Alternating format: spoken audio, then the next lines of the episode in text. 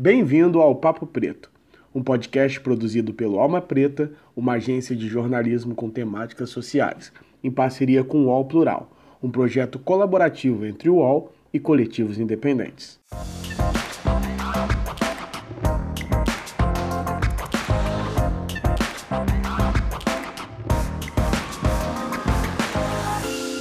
Salve, salve galera! Nós estamos aqui com mais um podcast Papo Preto. Meu nome é Iago Rodrigues e eu sou produtor e videomaker no Alma Preta.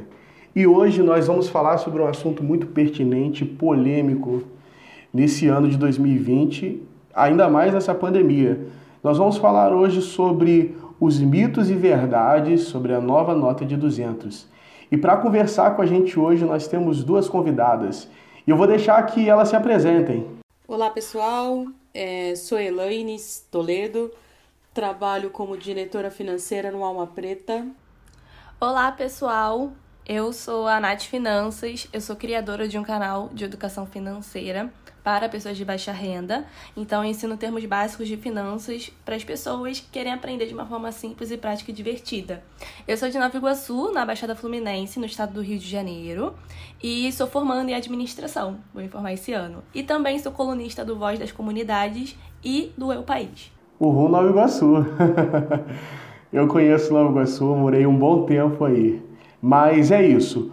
Hoje nós vamos bater esse papo sobre a nova nota de 200, mas antes de nós entrarmos nesse assunto, eu gostaria que você contasse um pouco de você, Nath, falasse por que você decidiu criar o canal, é, quais são os intuitos, como foi nessa iniciativa. Eu queria que você contasse um pouquinho da sua história. Eu comecei a criar o meu canal porque foi na faculdade, né? Tomei essa decisão de criar o canal no YouTube porque eu aprendi matemática financeira literalmente na faculdade. Eu tive literalmente uma educação financeira só na faculdade. Eu não tive nas escolas e, e em casa também. Eu tive só economia doméstica, né? Ah, paga a luz, olha só, a conta tá alta, mas educação financeira, como organizar as contas, o que, que significa conta corrente, conta poupança, investimentos, eu só tive mesmo na faculdade com o meu professor de matemática financeira. E ele é matemático, ele é economista e também administrador. Então eu fiquei apaixonada, porque ele explicou de uma forma tão simples de uma forma tão didática que eu falei assim: caramba, cara, meu Deus do céu, por que isso não tá é, sendo falado nas redes sociais? Mas pior que estava, né? Uh, tinha várias outras pessoas que falam de finanças, mas não tinha um público específico, que é o cara, a pessoa de baixa renda. Então, eu não estava observando pessoas falando para quem é pobre chegasse e falasse, né? Olha, gente, vamos conversar aqui como se organizar financeiramente com salário mínimo, como se organizar financeiramente aqui ganhando uma graninha a mais, a rescisão, jovem aprendiz, estágio. E eu percebi que não tinha essa linguagem. Era mais como juntar 10 mil reais em um mês. Como utilizar o seu salário de estágio de 2 mil reais. Sendo que o estagiário não ganha nem a metade disso, né? É 600, 500 reais. E aí eu falei, cara, isso tem que estar na gente para quem realmente é pobre e quer se organizar financeiramente e sair daquele ciclo vicioso. E foi a partir dali que eu aprendi e eu falei assim, mano, eu vou criar um projeto. E eu fiz um planejamento, né, como uma boa administradora eu fiz um planejamento. E aí eu fui e falei: vou escrever aqui qual é o público-alvo, quem eu quero alcançar, é, com quem eu gostaria de conversar e bater o papo, quantas, quantos minutos vai ser um vídeo. E eu saí perguntando assim no Twitter. Eu tinha 200 seguidores ano passado no Twitter, né? E eu me senti, né? Falei: não, vou perguntar. E eu comecei a perguntar para as pessoas o que, que elas achavam sobre eu falar de finanças um para um público específico e amaram e falaram assim: não, faz, faz. Vários amigos me apoiando, né?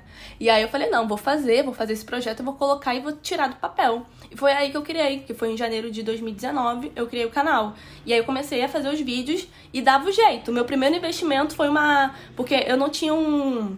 Como é que posso dizer? a pintura, né? Não era aquela pintura tudo branquinho, tudo arrumadinho, né? E aí eu comprei um tipo um papel de parede de tecido para eu gravar os vídeos e com meu celular, que minha cara ficava laranja. Mas eu fui e comecei a gravar. E até hoje eu acho mais doido que o meu primeiro vídeo tem muita visualização. E eu fico, gente, não dá nem pra ouvir direito. Mas as pessoas estão lá assistindo. E é uma coisa muito incrível. Mas foi a partir dali, na faculdade, que eu comecei a fazer o projeto e organizá-lo, né? Ficou bem legal. Interessante que eu, você falou no final né, da qualidade dos vídeos, a qualidade do áudio, e tem muita gente que se preocupa com isso, mas além disso, existia um conteúdo ali que era importante para as pessoas. Para as pessoas que, que, o qual você estava direcionando eles, né? Que era quem mais precisa. É algo interessante que você falou no começo sobre educação financeira.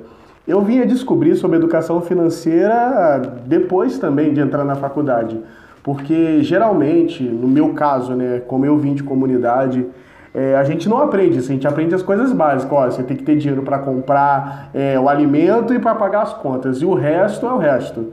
É, foi assim com você também, Elaine? Sim, é, comecei a aprender, né, a ter contato mesmo com, com finanças, com a educação financeira em casa, né? É aquela famosa de, ah, vamos ver quanto dinheiro que a gente tem para comprar o pão no dia seguinte, né? Então, é, é, foi daí o meu primeiro contato. Mas, é, de forma profissional, eu só fui é, dar conta. Aí foi no ensino médio, que eu, foi quando eu tive meu primeiro emprego, que daí é, eu comecei a dar conta o quão o dinheiro é importante na nossa vida, né? E muitas pessoas não têm acesso a isso. Eu tinha essa, eu tinha essa visão, sempre tive, por conta é, do cotidiano, né? Do dia a dia, das necessidades é, é, que, de, que a gente passava em casa, mas é, na escola, propriamente dito, né, no ensino médio e no ensino fundamental, de fato, assim, a gente não tem esse conhecimento, né? A gente tem só conhecimento da parte teórica. E, se a gente for parar para pensar e trazer para os dias de hoje, por exemplo, muitas crianças, elas estão na quinta série é, do ensino fundamental e não sabem contar dinheiro. Eles não sabem. Não tem essa vivência né? Então, isso, isso é muito grave pra gente nos dias de hoje. Então, é, a gente não pode deixar que as, as crianças de hoje, elas tenham esse contato, elas tenham essa informação, os adolescentes, né, em especial, somente no, numa faculdade ou no ensino médio. Então, a gente tem que, que mostrar para as pessoas, né, para os jovens principalmente, que a importância desse dinheiro, né? E é justamente que o canal da Nath Finanças eu, eu, eu, eu percebo que, que transmite.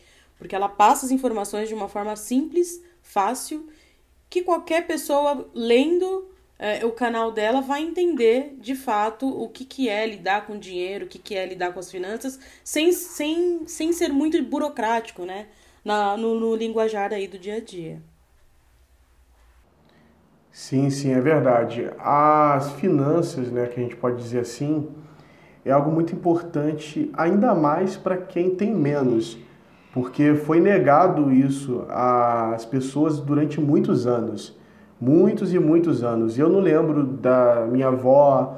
Podemos ir um pouco além, né, é, mais atual, a minha mãe falar sobre educação financeira. E olha que a minha mãe é nova, minha mãe tem 45 anos, eu tô com 25. Então, tem muitas coisas que foram negadas que eu acho interessante que existe no canal da Nath e é ensinado para as pessoas que mais precisam. Então, eu acho que a gente é, pode conversar um pouco mais, ainda mais esse ano de pandemia. É, a gente formulou algumas perguntas, Nath, e eu vou pedir para que a Elaine ela, ela fale para você a nossa primeira pergunta.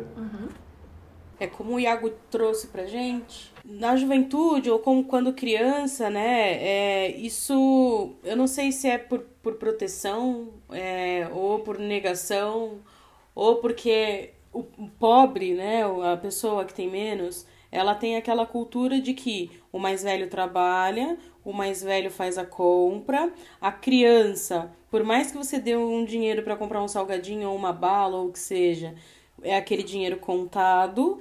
É, e na maioria das vezes os pais não a gente acaba não permitindo com que aquela criança tenha aquele raciocínio lógico com relação ao dinheiro, né? Eu me lembro que quando eu era criança, eu tinha eu ia muito na casa dos meus dos meus avós e lá tinha os meus primos e tal, a gente passava férias lá. E, e eu via muito meu avô, por exemplo, na, isso era na época do cruzeiro, cruzados novos, né? Ele guardava, ele tinha mania de guardar dinheiro, né? Ele não, ele não, ele não tinha o costume de investir dinheiro ou guardar no banco, porque também naquela época existia a, a famosa inflação, né? É, e ela era temida naquele momento. Então ele tinha, ele tinha isso, recebia o dinheiro do salário, ia lá e guardava.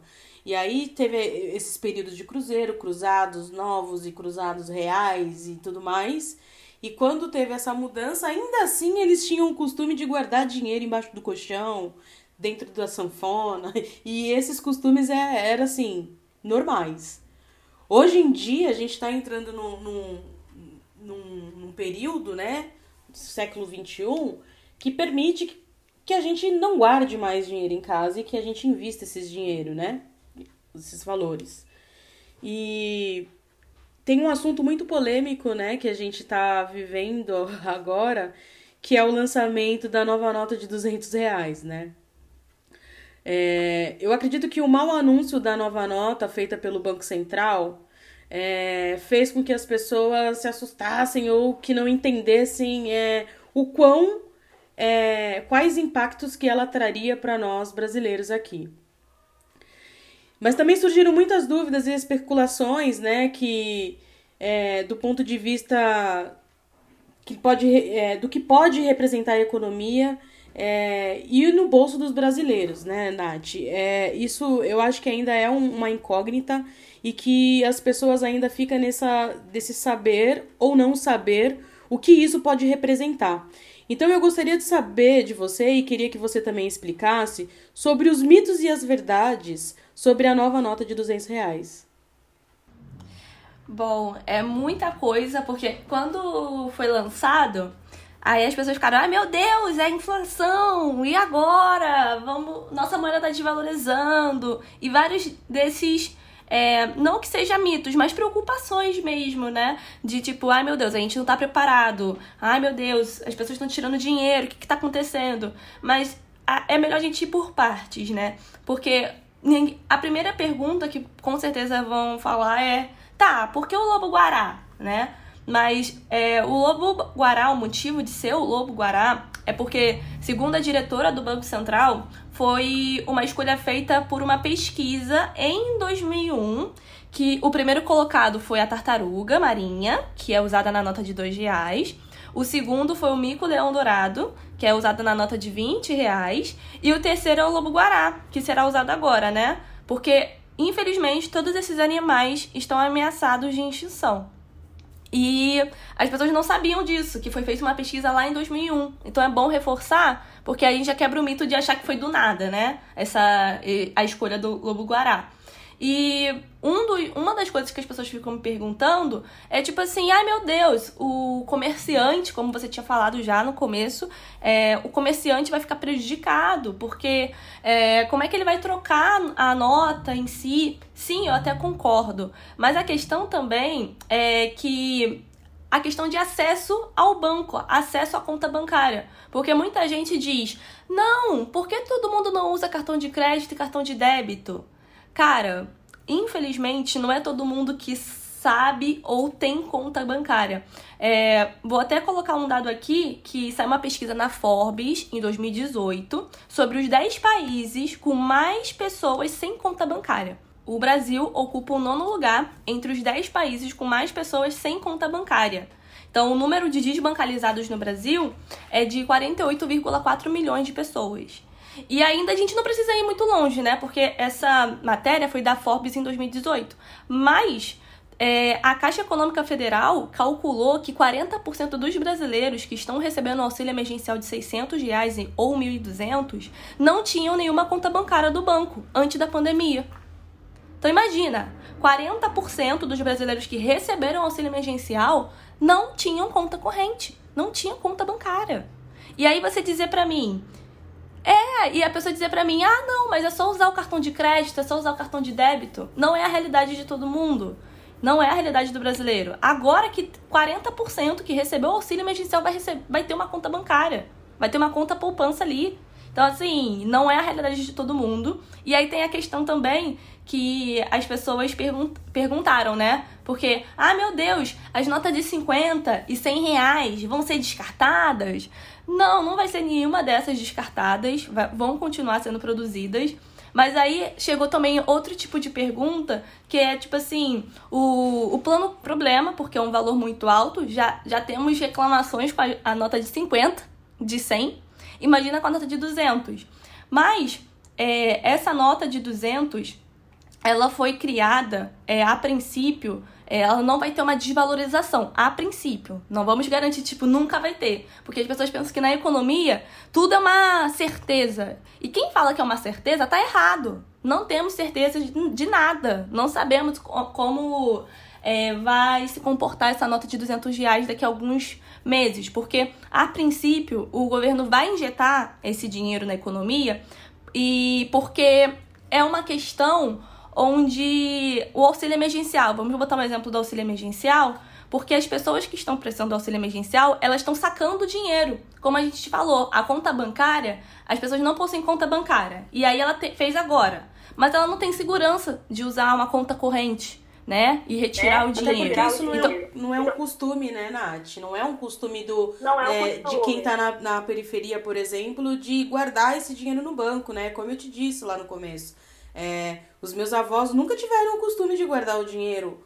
Minha mãe também não tem esse costume de guardar o dinheiro no banco, deixar ali para pagar uma conta de forma digital, né? Isso vem Exato. muito assim, esse vem muito da onda do, do século XXI, né? Que é, que é dessa geração Y, entre aspas, né? Que, que começaram a utilizar mais os recursos digitais, né? Exatamente. E aí a pessoa pensa: ah, mas por que as pessoas. O que aconteceu nessa moeda é porque as pessoas estão sacando muito mais dinheiro. E aí o Banco Central criou essa nova moeda que já estava prevista. Ela já ia ser criada independente. Mas com a pandemia foi. É, surgiu um pouco mais de urgência. Porque as pessoas estão retirando mais dinheiro e estão guardando em casa. As pessoas estão com medo, estão com medo de perder dinheiro no banco. Tá vendo aí? A taxa Selic, que é a taxa da economia, onde regulariza, né, nossos investimentos, a poupança, o tesouro direto, né, que são tipos de investimentos que existem.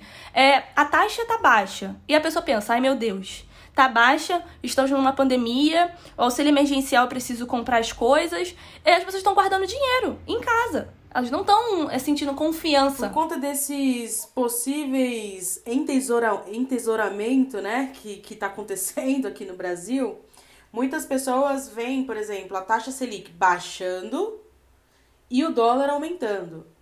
E aí as pessoas acabam se baseando nesse percurso, né, do aumento, da alta, da baixa do dólar, do da baixa da taxa Selic, e aí as pessoas acham que a gente vai, vai ter aquela, aquele período de inflação é, da noite pro dia. E aí eu queria que você trouxesse isso, né? Queria que você explicasse que não é pra, pra assim, para desesperar, sabe? Ai, no dia seguinte eu vou lá, vou sacar todo o meu dinheiro da poupança, todo o meu dinheiro da conta corrente. Eu queria que você trouxesse é, esse assunto aqui pra gente. Bom, é, essa questão do entesouramento, para quem não sabe, é, é uma prática de guardar moedas e não utilizá-las, né? Então, no momento de incertezas, principalmente em uma pandemia que estamos passando hoje, as pessoas passaram a sacar o dinheiro e deixá-los guardado em casa. Então, as pessoas estão guardando dinheiro e não estão utilizando, estão deixando guardados ali com medo, né? Por conta dessa dessas medidas que acontecem na nossa vida. Mas assim, o dólar, ele afeta sim a nossa vida, mas ele afeta. Um exemplo que eu vou colocar é o pão, o trigo. É, é, em dólar, né? As, as negociações são em dólar. E aí, quando o dólar tá muito alto, realmente fica complicado pra gente. Mas essa, na questão da nota de 200 reais, ela foi uma medida preventiva, que é para não faltar papel moeda num futuro mais próximo. Porque as pessoas estão o quê? Guardando dinheiro. Então, é, tem um medo aí, de um receio de, num futuro mais próximo, faltar papel moeda. E aí foi uma ação para resolver as consequências do entesouramento que a gente acabou de dizer aqui. Mas você com certeza vai perguntar aí, que está escutando. Ah, mas não poderiam produzir quantidade de moeda de de 50, 100 reais, que seria um pouco mais fácil. Sim, poderiam, literalmente. Mas a diretora alegou que. A diretora do Banco Central, ela falou que, te, que a moeda tendo mais valor vai diminuir o custo de logística e transporte. Porque quanto o, uma, porque a moeda valendo mais fica mais fácil de locomover o dinheiro pelo país em quantidades maiores. E aí, eu vou colocar minha opinião, né? Que é, não, eu acho que não tinha necessidade de fa fazer essa moeda agora, né? Realizar esse processo, porque temos muitas coisas mais importantes. Que é um exemplo é a questão do auxílio emergencial. Outro exemplo é. Deixa eu ver aqui que eu acho que descarregou meu. Estão me ouvindo? Ah, não, desculpa então. Eu pensei que tinha descarregado meu, meu fone. Mas voltando. Mas voltando sobre a, a questão da minha opinião pessoal, é que temos muitas coisas muito importantes para é, focar. Um exemplo disso, como acabamos de falar, é a questão do auxílio emergencial, é a questão da votação da CPMF, que é, que é agora taxar um novo imposto. E essas coisas é, tiram o foco do, do principal que vai afetar a nossa vida. Tem várias votações no Senado que está ocorrendo que ninguém está sabendo. Porque tá focado na nota de ser lobo guará, tá focado na nota de, ah meu Deus, a inflação vai, vai ser do nada. E não é bem assim. A inflação não é assim do nada. Chegou em um dia a nota, em outro vai ter a inflação, né? Não, não é assim. Porque o lançamento na, na moeda, da moeda, é somente para aumentar a quantidade de papel moeda no mercado. Não vai ocorrer inflação pelo fato de não ocorrer a alteração da liquidez da, da economia. Somente o aumento das notas por conta do aumento da demanda por moeda. E essa é a questão. Então não vai do nada é, vai ocorrer a inflação, que é o aumento dos preços dos produtos, dos serviços, assim, do nada. É, pode ser que mais para frente pode ocorrer mas não agora. É, essa é a questão. É, e também tem aquela questão que é, não agora, mas por um futuro próximo que o, o dinheiro em papel ele vai ser escasso, né? A gente vai usar ele, ele acha que vai ser um último recurso, porque hoje a gente tem tanta tecnologia, tem tantas coisas, né, que a gente é, meios de pagamentos eletrônicos que daqui a uns 20, 30 anos, eu acho que é, essa circulação do dinheiro, ela tende a diminuir, né? Sim, total. A, eu espero, né? Porque infelizmente as pessoas ainda é, é, continuam utilizando dinheiro porque tem medo. Temos passando por, por um momento do Collor, passando por um momento aí onde as pessoas de uma hora para outra não tinham mais dinheiro na poupança e não tem gente que perdeu é, familiares por conta disso. Então temos alguns traumas. É, e tem um outro ponto também que eu acho que a insegurança é, de todos vem um pouco né, dessa questão política, né? Eu acho que um grande líder ele, ele tem que sempre que passar aquela segurança para as pessoas. E quando não se tem isso, eu acho que as pessoas acabam tendo um pouco mais de medo, né? Um pouco mais de receio é, de não ter essa segurança que você disse agora de deixar lá o seu dinheiro no banco e achar que todos os bancos vão falir e eles vão perder é, esse dinheiro é, ou teremos uma super inflação e aí vai acabar acontecendo como no governo. Total, as pessoas possuem esse medo porque no passado passamos por muitas dificuldades em confiar o nosso dinheiro, é, deixar guardado numa poupança. E aí, hoje, é, são cicatrizes que temos. São cicatrizes que estamos aí tentando é, passar, mas sempre está ali. Ah, esse medo de tirar, como está acontecendo hoje o entesouramento, que as pessoas estão tirando dinheiro e estão guardando, né, em casa, é, é porque são cicatrizes que passamos naquele momento tão difícil, quando temos a inflação super alta, com mais de quatro dígitos, e as pessoas passada tinha que ir no mercado porque no outro dia ia ficar muito caro. E são cicatrizes que aos poucos eu espero com a educação financeira com uma boa base, né? Porque não, não foram ensinados pra gente educação financeira nas escolas, não foi passado pra gente em casa, porque a única coisa que escutamos em casa é estresse no final do mês, né? O pai ou a mãe se estressando e você não sabe por quê quando você é criança, e depois você vai vai passando o tempo, você ganha seu primeiro salário e a primeira coisa que te oferecem não é educação financeira, é uma conta corrente com tarifas, é um cartão de crédito com juros rotativos que nem te explicam o que é juros rotativo do cartão de crédito. É, começam a te oferecer tarifas bancárias, anuidades de cartão. E aí você acaba ficando impressionado com o dinheiro que você está ganhando, nem que seja 100, 200, 300, 400, 500 reais. E você fica, cara, eu vou consumir tudo que eu não que nunca consumi. Então a pessoa começa a comprar é, roupa de marca, casaco, enfim, sapato, tênis, porque nunca teve aquele acesso. E aí vem a questão do consumo também. Além da educação financeira, a questão do consumo, as finanças comportamentais, os nossos comportamentos. Quem nunca escutou um amigo ou uma amiga que compra várias roupas de marca, vários celulares do ano, mas infelizmente passa dificuldade em casa, não consegue nem comprar uma a compra do mês direito? Por quê? Porque temos também a questão do consumo. As pessoas são bombardeadas o tempo inteiro para consumir, comprar, comprar, comprar, comprar. E aí, quando surge o momento da economia que estamos passando hoje, ela fica com medo ela fica, cara, não, eu vou pegar o meu dinheiro do banco, porque pode pegar, porque é a época do Collor e gente, vi gente perdendo dinheiro, então vou tirar o dinheiro e vou deixar guardado no colchão. E é isso que está acontecendo. E a taxa que, da economia que estamos passando hoje, que é a taxa Selic, né, que está muito baixa, tá fazendo as pessoas irem para a bolsa de valores. Mas não de uma forma de tipo assim, quero aprender na bolsa, e sim porque estão desesperadas para ter um rendimento mais rápido com seu dinheiro, sem conhecimento sobre a bolsa não sabe nem como, como, como administrar.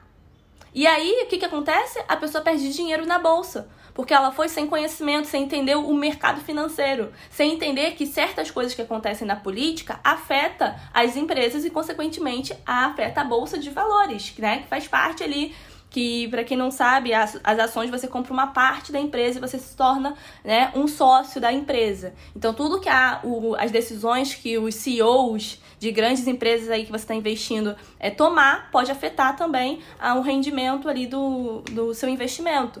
Mas aí a pessoa não sabe disso. Ela só vai lá porque escutou fulano falar num vídeo que ganhou 10 mil reais em um dia na bolsa. Aí fala, caraca, pô, na renda fixa, né? Que é, pô, o tesouro direto não tá rendendo nada. Então vou tirar o dinheiro da minha reserva de emergência e vou me aventurar para ganhar dinheiro rápido na bolsa. E aí perde dinheiro. E aí o que, que acontece? Essa pessoa fica frustrada, fica com raiva do mercado financeiro e não quer aprender mais sobre finanças. E aí fala: não quero aprender mais, eu vou guardar o dinheiro no colchão, eu vou guardar o dinheiro na poupança, porque eu perdi dinheiro na bolsa. Entendeu? Então tem N fatores, né, que afetam aí é, na, na nossa vida financeira e também na economia. Eu queria trazer uma questão sobre consumismo e mercado financeiro. É muito, muito complicado para quem não procura saber né, sobre mercado financeiro é, e acha o seguinte: ah, não, eu posso pegar 10 mil reais, investir e que eu vou ter 10 mil reais rápido acho que a gente precisa deixar bem claro que não existe isso, né? Não existe essa questão. É, muita gente vem oferecendo por aí, ainda mais hoje em dia, é aquela temida pirâmide, né? Não, você investe mil reais e no, daqui a dois meses você tem o teu, os teus mil reais mais mil reais de volta a gente precisa deixar bem claro, e eu queria deixar bem claro e você explicar um pouco disso, que não existe fórmula mágica para ficar rico. Não tem como você, ah, eu tenho 5 mil, como uma pessoa comentou comigo esses dias. Ah, eu peguei meus 5 mil e investi numa pessoa que, conhe... que eu tenho conhecido que também investiu, e esses 5 mil reais que ele investiu está rendendo para ele 500 reais durante dois anos. Não existe isso, né? Eu queria que você Não. falasse um pouquinho sobre isso. Nossa, hoje, no momento da pandemia que estamos passando, intensificou o número de gente que está se aproveitando da vulnerabilidade das pessoas, dos brasileiros. Então, ela faz uma propaganda no YouTube, ou tem um amigo seu que fala que está ganhando super, nossa, ganhando muito dinheiro, E aí é, vira um ciclo vicioso, porque a pessoa pensa assim, ah, fulano tá ganhando muito dinheiro, porque o cara começa a aparecer na propaganda, né, do, das redes sociais, com carro, com moto, morando em outro local do país, e tá cheio de grana, e aí você fica, meu Deus do céu, como ele fez isso? Aí ele vai lá e te oferece um curso para ficar rico, mas a pessoa não é rica, ela simplesmente está ganhando dinheiro, ficando rica, na verdade, com um curso. Ela não tá ficando rica com os métodos que ela, que ela ensinou ali naquele curso. E é muito perigoso, porque as pessoas não sabem o que é pirâmide financeira. Mas pirâmide financeira é uma, é uma prática proibida no Brasil. É um. configura um crime popular. Na verdade, configura crime contra a economia popular, que é a Lei 1521-51. E aí, é, a pirâmide financeira que você vai se identificar aí, você já escutou sobre isso, que é promessas de retorno rápido. Com. Sabe, aquelas promessas assim de meu Deus, você tem que. Se você investir tanto, você vai ter retorno em outro dia, mas você tem que indicar alguém. Porque se você não indicar alguém, é, você não, não vai ganhar o dinheiro. Então é assim, a pirâmide é literalmente uma pirâmide onde muitos começam a, a investir, ganhar, ganhar esse dinheiro, né? Colocar esse dinheiro ali e a pessoa que fica no topo da pirâmide que ganha. Uh, tá, até saiu num, uma matéria que nesse processo de pirâmides financeiras, 85%, mais de 85%, não ganham nada, só prejuízo. Então, só uma parte dessa porcentagem que ganha literalmente. Por quê?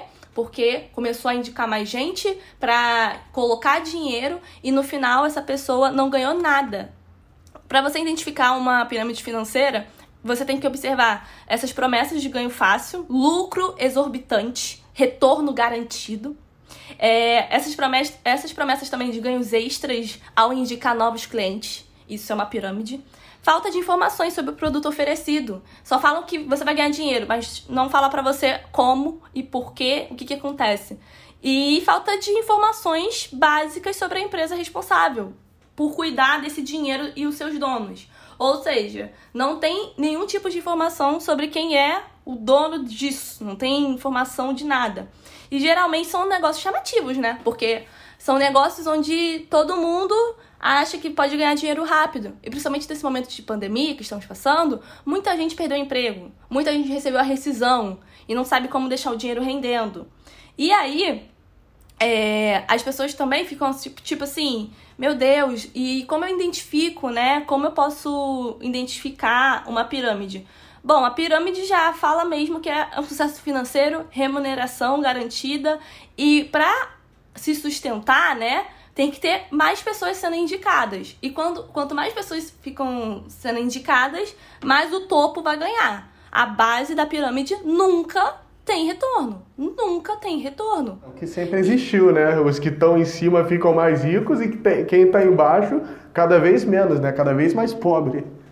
Exatamente. E assim, é, é muito complicado, porque não tem nenhum produto, não tem nenhum serviço. Já desconfia, já desconfia. Se não tem nenhum produto, nenhum serviço sendo oferecido, é, e principalmente tem alguns que são fa tão falcatruas que colocam produtos para você pensar que realmente é uma coisa certa, mas não é. E aí eu percebo que é, agora, nesse momento, surgiu várias propagandas enganosas dessa de cursos, de retorno rápido, de riqueza, ficar rico com marketing digital. E é tudo, é tudo uma falcatrua. Não todos os cursos, né? Para não surgir aí o, as pessoas criticando, mas Uh, não observe se realmente vale a pena, se você já, já escutou sobre aquela pessoa, é, pesquise bastante e você, quando você é, tomar um golpe desse, você pode denunciar na polícia civil e aí você pode até processar aquela pessoa, você tem que buscar o responsável para você processá-lo.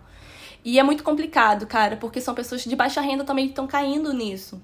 Com o único dinheirinho que ela conseguiu da rescisão, tá entrando nessas falcatruas. E aí perde dinheiro, aí, perde, aí pega um trauma de, do sistema financeiro, pega trauma do mercado financeiro e de se organizar financeiramente, entende? Muita gente, quando eu fazia cartão de loja, muita gente me mandava mensagem e falava assim, é, quando eu tava lá oferecendo o cartão, né? Porque a gente precisava pagar o boleto, né?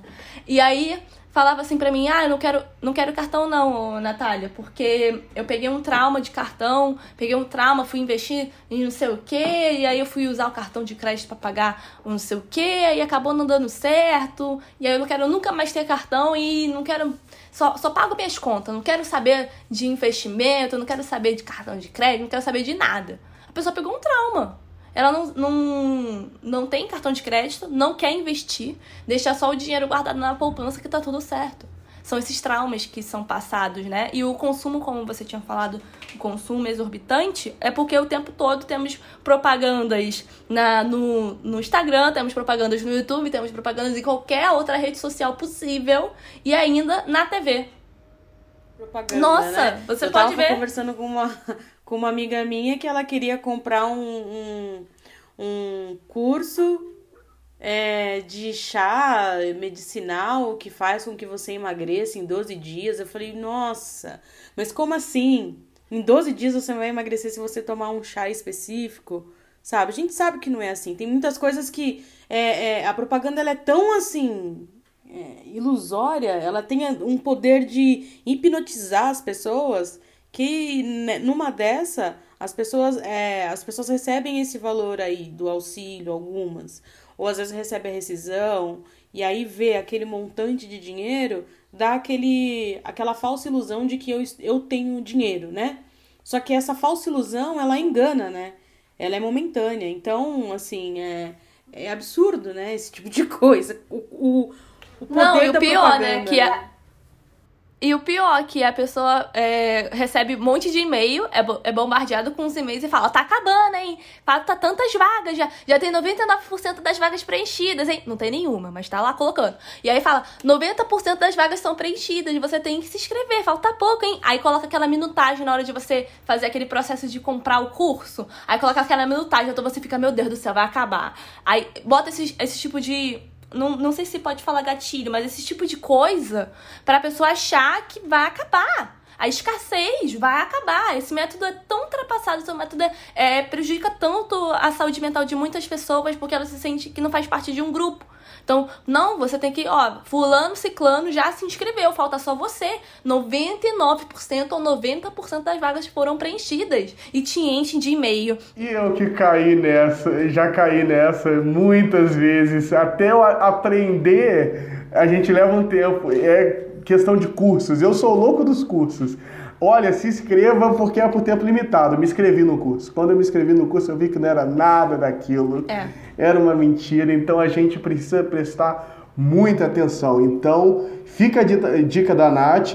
Preste atenção, não existe grana Não, fácil. O dinheiro é difícil, é suado. E não confie também em esse- essas propagandas que falam que falta tem 99% das vagas preenchidas. Eu não confio. Eu já, eu já fico assim, será que é bom mesmo? Porque o cara tá fazendo esse gatilho aí, esse, esse tipo de marketing aí, será que é, é bom mesmo? Aí eu, quando eu for ver, não é tão bom. Porque geralmente é, é, é um- uma técnica que é infalível, mas. E é realmente muitas pessoas caem, infelizmente, né?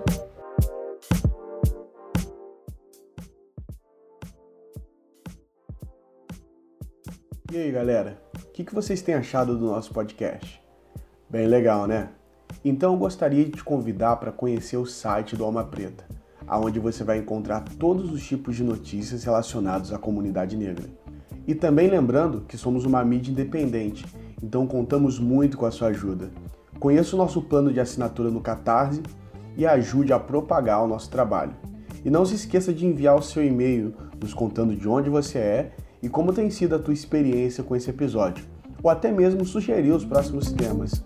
Agora, chega de conversa e vamos voltar para o nosso papo. agora, Nath, para finalizar, eu gostaria de saber o seguinte: é, em meio a tudo isso que a gente está vivendo, né? Essa pandemia, eu, eu, quero, eu quero que você diga pra gente como você acha que vai ser o pós-pandemia com relação às nossas finanças, com relação ao acesso é, ao dinheiro nas periferias né, daqui do Brasil, com relação a- ao desemprego. Enfim, eu queria que você desse esse resumão pra gente.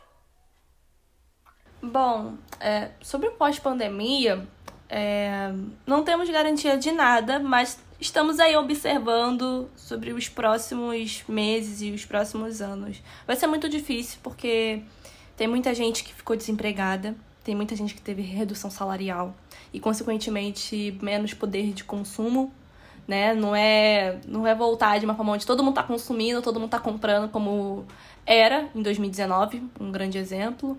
É, vamos com certeza eu acho que vai ter mais, como é que posso dizer, mais saques emergenciais do FGTS para incentivar o consumo, né, saque do FGTS, uh, provavelmente aí está em votação essa análise aí do auxílio emergencial continuar, né, uh, durante aí um, um bom tempo, e quem diria, né, o próprio presidente disse que não ia perdurar, o Paulo Guedes falou que não ia perdurar, porque ia ficar, as pessoas iam ficar muito acomodadas, né? Colocaram 200 reais do auxílio e agora estão dizendo que eles que colocaram 600 reais, sendo que é uma grande mentira. E vamos observar aí, a, principalmente, não só na economia, mas também os próximos passos dos governantes. Porque quem é, não tomou atitude, quem não se responsabilizou e buscou é, evitar ao máximo o número de mortos que temos hoje, é, tem que ser responsabilizado. Não pode só achar que o auxílio emergencial vai resolver o problema. Não vai resolver. Temos pessoas que estão desempregadas, mais pessoas aí precisando do auxílio desemprego. Então vai ser um momento onde vamos engatinhar, literalmente. Vamos ficar andando aos pouquinhos para buscar novas oportunidades, porque quem literalmente, até saiu na, uma pesquisa da Pequenas Empresas Grandes Negócios, quem mais contrata são os microempreendedores. Micro, pequeno, sabe? E aí são eles que ficaram mais prejudicados e com pouco acesso ao crédito. Essa é a parte que, que me dói porque tem muito microempreendedor que contrata muita gente, paga muito bem, mas não conseguiu é, se manter na, na pandemia, porque não temos acesso à educação financeira e muito menos acesso a finanças corporativas colocar o fluxo de caixa, anotar os gastos, fazer essas questões tributárias, dos impostos, fazer essa, esse grande planejamento. E aí eu sinto que nesse pós vai ocorrer é, muita coisa, é, as pessoas vão se reinventar, isso é um fato, sempre nos reinventamos, mas vai ser engatinhado, vamos estar engatinhando aí para buscar ter a, o melhor poder de consumo possível. Não sabemos como vai ser a, as próximas projeções da inflação, a taxa Selic, se vai continuar baixa. Mas eu espero muito que, que melhore, eu espero muito que valorizem o pequeno e microempresário, porque são eles que pagam muito bem, são eles que chegam junto e que também aquecem a economia no Brasil. Legal, Nath. Interessante conversar sobre isso, ainda mais nesses tempos. É muito triste ver como o nosso país lida com as pessoas que têm menos. E quando eu digo menos, não é só menos dinheiro, né? mas é menos informação, menos informação, menos condições, inclusive menos tudo. É, e eu queria agradecer também a sua participação nesse episódio. É, infelizmente, nós estamos chegando ao fim de mais um Papo Preto e eu gostaria que você falasse, Nath, com as pessoas aonde elas podem te achar, aonde ficam disponíveis seus materiais, é, fala das suas redes sociais para que as pessoas venham entrar em contato com você também. Que eu acho importante, é uma coisa que eu falo em todos os episódios. As nossas conversas elas não devem se restringir só aqui. A gente tem que levar essas discussões adiante para as nossas salas de escolas, de faculdades, de famílias. Então, onde as pessoas podem te achar? Bom, eu que agradeço pelo convite, fico muito feliz em bater esse papo com vocês, de uma forma bem didática, não de uma forma bem falando termos técnicos, porque é isso que não, não devemos ter, e se ensinar os termos. É, para quem gostaria de me acompanhar nas redes, é, eu gravo vídeo toda segunda e quinta-feira no YouTube, então é Nath Finanças em todas as redes sociais, você vai me encontrar e lá eu troco ideia com, com todo mundo, respondo, demoro, mas eu respondo. Vai ser incrível é, poder ter vocês nas minhas redes pra gente conversar, bater um papo, a gente é, falar das nossas dores, financeiras, principalmente nossos medos financeiros, e buscar resolvê-los. Agradeço muito pelo convite. Só me acompanhar nas outras redes, Nath Finanças. Obrigada. Legal. É, Elaine, se despede também da galera, pode falar onde as pessoas podem te encontrar, também falar um pouco sobre o trabalho do, do Alma Preta nas redes sociais. Quero agradecer, em primeiro lugar, aí a, a presença da Nath, dizer que a gente está muito honrado de ter você aqui no nosso Papo Preto. Foi muito boa a conversa, foi muito produtiva, a gente aprendeu bastante também com, com ah, os seus ensinamentos aí, as suas, a sua fala. É, eu vou pedir para vocês seguir o, todos os canais aí no Instagram, Facebook, é, Twitter, uh, YouTube. Seguem lá o Alma Preta Jornalismo. Nós somos uma mídia independente, né, que produz um jornalismo livre, preto, de qualidade, é, passando sempre a verdade é, para todas as pessoas que nos seguem. Aproveita também para se inscrever lá na nossa newsletter, onde nós é, enviamos uma, um, um e-mail para vocês, uma news de terça e sexta-feira, e com conteúdos quentes, conteúdos exclusivos que nem sempre estão no site. Então se inscreva no nosso canal e nos ajuda também é, na nossa campanha. Nós temos uma campanha no Catarse que essa campanha ajuda a gente manter o nosso jornalismo vivo. Exatamente isso. Então, muito obrigado, Nath, muito obrigado, Elaine, e até o próximo Papo Preto. Valeu, galera!